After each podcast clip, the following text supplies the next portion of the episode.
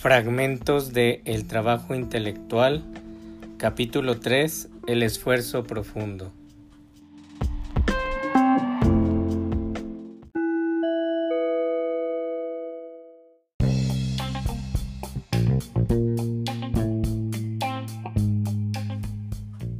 Primera parte, pereza. De la Croix le confiaba a Baudelaire. El arte es algo tan ideal, tan fugitivo, que los útiles jamás están bastante limpios ni los medios son suficientemente expeditivos. Supongamos que hayamos dado fin, dentro de lo posible, a esta preparación. Nos encontramos ahora ante el tema que nos ha sido propuesto, lectura, trabajo de composición o de redacción, artículo, obra, novela. En realidad todos los trabajos del espíritu se asemejan. Entonces se presentan las tentaciones, buscar tinta, leer un periódico, escuchar los ecos del mundo, recordar la última guerra, telefonear, repasar a un gran maestro o repasarse a sí mismo, soñar con las vacaciones, disponer que se realice la etapa de trabajo anterior a la suya, fumar, redactar un informe, recurrir a clichés, encolerizarse, esperar el momento de la inspiración, dejarlo para otro momento, desistir. Es necesario nombrar uno por uno a estos diablos sospechosos, aunque sin duda no sea posible eliminarlos a todos, y algunos hasta lleguen a introducirse en el contexto de nuestros deberes. Pero debemos conocer su rostro para evitar que nos sorprendan. Aquí, como en el caso de todo esfuerzo, las potencias se coaligan para estorbarnos, a los mejores como a los mediocres.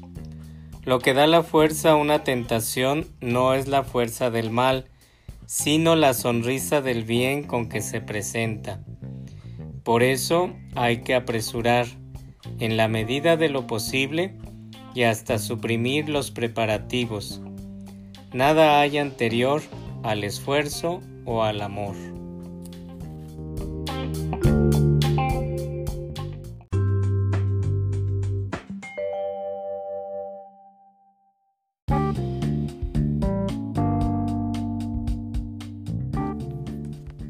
Parte 2.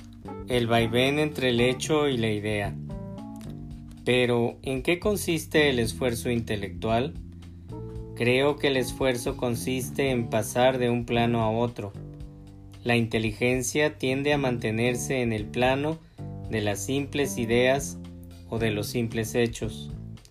En verdad, lo único que merecía de tener la atención es el hecho iluminado por una idea es la idea encarnada en un hecho. Todo el espíritu de la ciencia se haya contenido en este principio. No existe el hecho puro. El objeto de nuestra búsqueda no debe ser el hecho puro, sino el hecho en tanto que les remite a una ley general. Y análogamente, no se concibe una ley pura y abstracta. La ley debe sintetizar una multitud de hechos. En dibujo no hay una línea general. Es la curva de esta nariz, la inflexión de estos labios, la ondulación de esas colinas en el horizonte lo que trato de fijar. Si solo se tratase de volver a copiar tal tipo de línea conocido y aprendido, ello no me demandaría otro esfuerzo que el de comenzar pero el artista hace algo más que recordarse. Intenta representar esa línea peculiar que cree única. Antaño, un profesor de retórica había reducido a cinco grandes tipos todas las disertaciones efectivas o posibles. Él enseñaba a sus alumnos estos cinco grandes tipos, y en el examen final del bachillerato bastaba ver después de haber reflexionado si se trataba del tipo A o del tipo C, lo que permitía disparar con la batería apropiada. Conozco profesores de matemáticas que proceden de manera análoga. Ello no sería censurable si sus discípulos se esforzasen en adoptar el tipo general a cada paso que se les propone. Esta adaptación es el efecto del arte y el indicio de que se tiene talento. En el arte militar se advierte también esa tendencia indolente a reducir un caso concreto a algún antiguo esquema escolar. La verdad y el valor se hallan ausentes en este artificio, que es totalmente lo inverso del método. Dejemos a un lado esos esquemas rígidos, decía Foch en la escuela de guerra. Tengamos principios generales. Después, apliquemos los principios a casos siempre nuevos e inéditos, planteándonos sin cesar la cuestión del fin que el cerebro descuida. Estas verdades del arte de la guerra se vuelven a encontrar en el arte de la vida, y los exámenes, que son la manera de batallas, se ganan y se pierden por motivos análogos. ¿Cuántos candidatos no son aplazados por no haber comprendido el tema? por no haber adaptado a él sus conocimientos, una vez comprendido, por haber repasado un esquema o un asunto sin aplicarlo a aquello de que se trataba, en fin, por haber evitado el esfuerzo, los fracasos que se atribuyen a la mala suerte son, en casi todos los casos, desfallecimientos debidos a los nervios o a la abdicación. Cuando expreso mi pensamiento por medio de palabras, o aún más cuando escribo, ¿cuál es la naturaleza de ese esfuerzo? Es claro que inicialmente tengo una idea imprecisa y general de lo que voy a decir, pues en caso contrario nunca podría comenzar.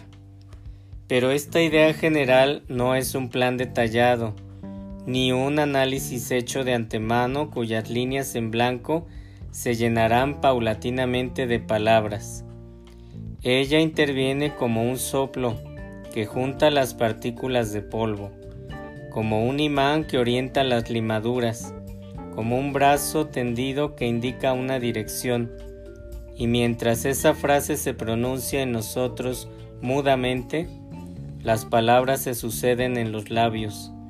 En realidad ello es un poco más complejo todavía, pues la palabra pronunciada por su consonancia, por las asociaciones de imágenes e ideas que suscita, les propone correcciones, adiciones o cambios que, sin suprimir el modelo interior, llegan sin embargo a modificarlo en más de un punto, a premisarlo y enriquecerlo de modo que a medida que se habla, se sabe cada vez más lo que se ha querido decir.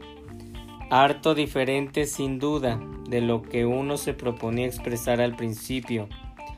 Pensemos en esos arrebatados, que a la manera de Jaurés o de Eduardo Herriot se lanzan a la aventura de la palabra que comienzan la frase como todos la comenzamos en la vida cotidiana, sin saber cómo se desarrollará, ni a qué orilla arribará.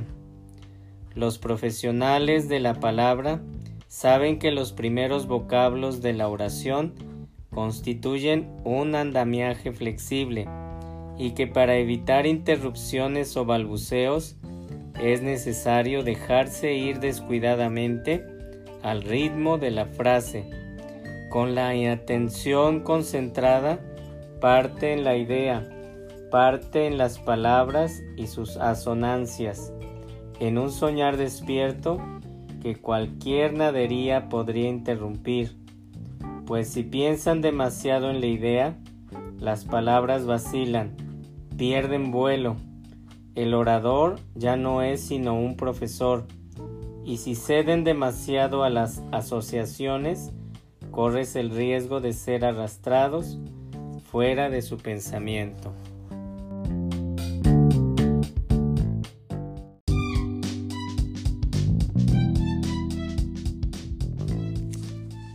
Lo mismo puede decirse en el caso del escritor, cuya frase gana en valor cuando no ha sido escrita de antemano y utiliza los azares del lenguaje. En poesía, donde la rima es medio de invención, la palabra llama a otra palabra para responderle. Así como en la paleta un color llama a otro color, no porque éste se halle en el paisaje, sino porque casa con el anterior por afinidad o por contraste. En este sentido, la poesía no es diferente en modo alguno de la prosa o aún de la oratoria. Ella nos recuerda que en el esfuerzo intelectual, el arte de descubrir reside en ese vaivén que nos lleva del plano de los vocablos al de los significados o las intenciones, en un ajuste constante, y es provechoso el consejo que daba un maestro al estudiante que le preguntaba cómo podía escribir en siete horas su disertación. Emplee la primera hora, le decía, en considerar los términos del tema, en examinarlos, sopesarlos, compararlos y definirlos con precisión.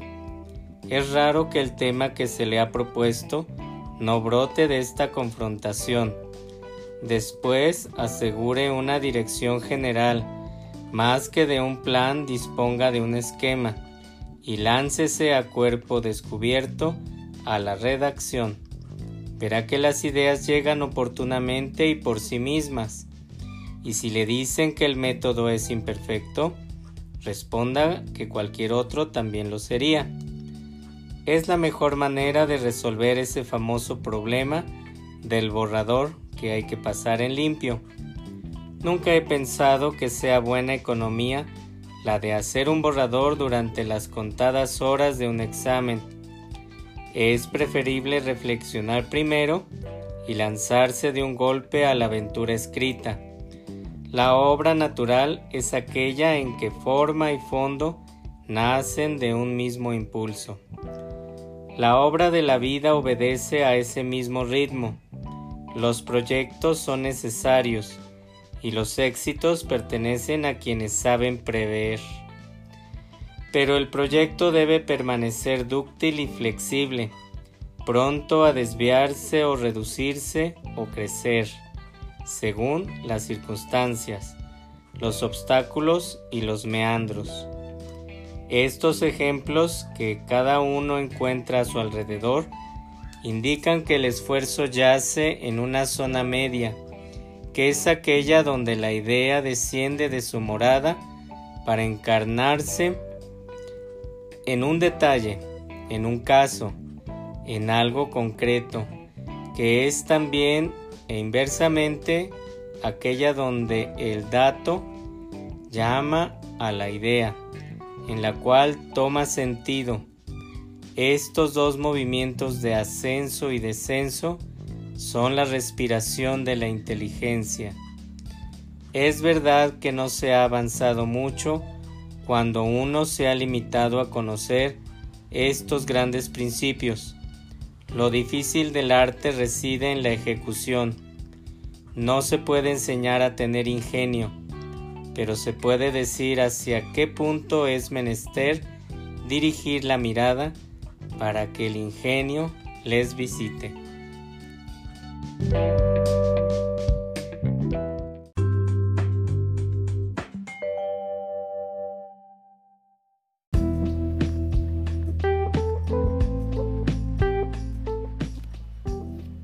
Parte 3.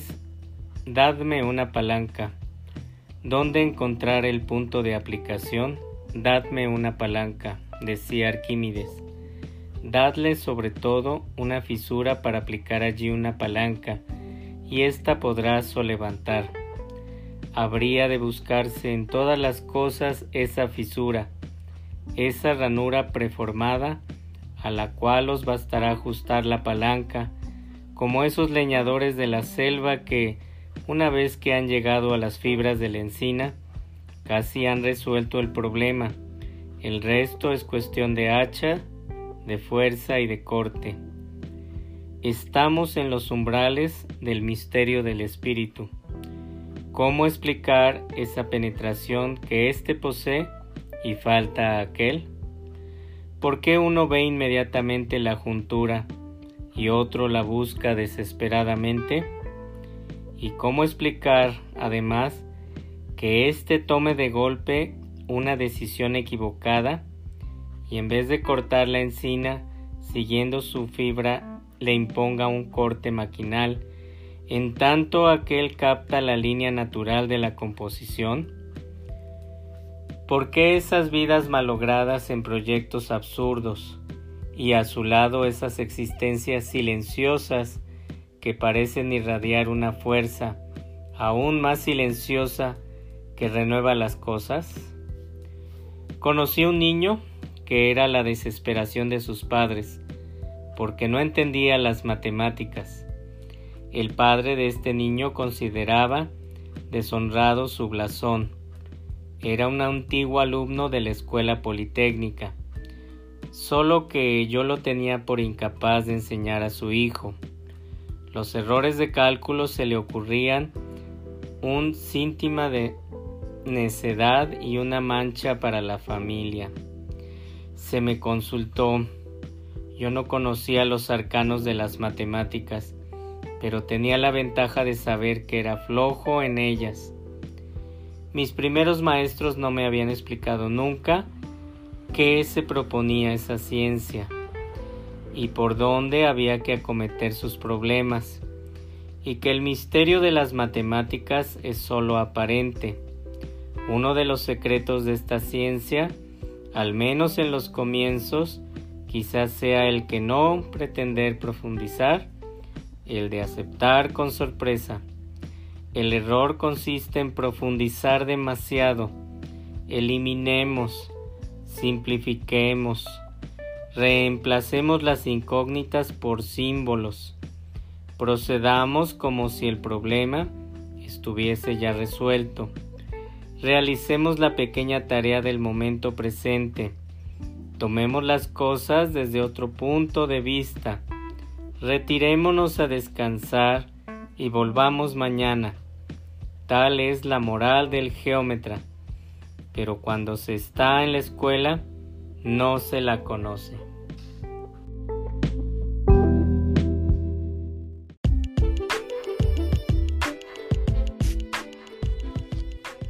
Podemos servirnos también de la experiencia de otros. No somos exploradores de tierras vírgenes los que nos han precedido trazaron los caminos, señalaron los manantiales. Es probable que los puntos de aplicación hayan sido marcados por ellos en el mapa. Me acuerdo de la especie de horror que sentí en otro tiempo, cuando tuve que estudiar para doctorarme toda la filosofía de Platón. Nuestros profesores nos indicaron las ediciones de los libros de Platón aparecidos en los últimos 20 años. Muchos estaban en idioma extranjero. Luego nos pusieron en guardia contra los resúmenes y trozos escogidos, contra el trabajo con manuales. En ello no estaban equivocados, pero se trataba de estudiar a Platón en algunos meses compuestos de días de 24 horas, lapso durante el cual reclamaban sus derechos el sueño, las demás necesidades físicas, otras lecturas, otros trabajos y el ocio mismo. La intuición me guió hacia un maestro que tenía horror a los convencionalismos. Fui a verlo al atardecer. Me recibió en una biblioteca tapizada de libros, entre los cuales reconocí los apretados batallones de las obras de Platón. Le expuse el motivo de la visita. ¿Es necesario leerlo todo? Ah, respondió. Guardaos de ello. Pero entonces pregunté, ¿y no hay que leer nada? Guardaos más aún. Y me hizo notar que Platón había sido ya leído y releído por diversos autores que yo debía hacer una tabla de los pasajes citados por ellos y observar cuáles eran los que se citaban más frecuentemente. Esos promontorios, esas frases o más bien esas eminencias desde donde la vista podía en caso de necesidad extenderse en muchos y variados dominios. Me aconsejó que una vez señaladas esas alturas, permaneciera en ellas, que volviera a menudo a esos textos, que hiciera de ellos mi liturgia, que viera, en fin, irradiar su luz sobre el contexto, sobre el diálogo en torno a ese contexto, sobre los pasajes vecinos y análogos, las monotonías y las depresiones, sobre los pasajes más oscuros y casi impenetrables hasta donde, sin embargo, no era imposible, después de esa permanencia prolongada en las alturas inaccesibles, hacer llegar alguna luz. Lo que me agradaba en este consejero era la falta de hipocresía. ¿Se repetirá alguna vez suficientemente esta bella regla natural? Ir en todo de lo conocido a lo desconocido.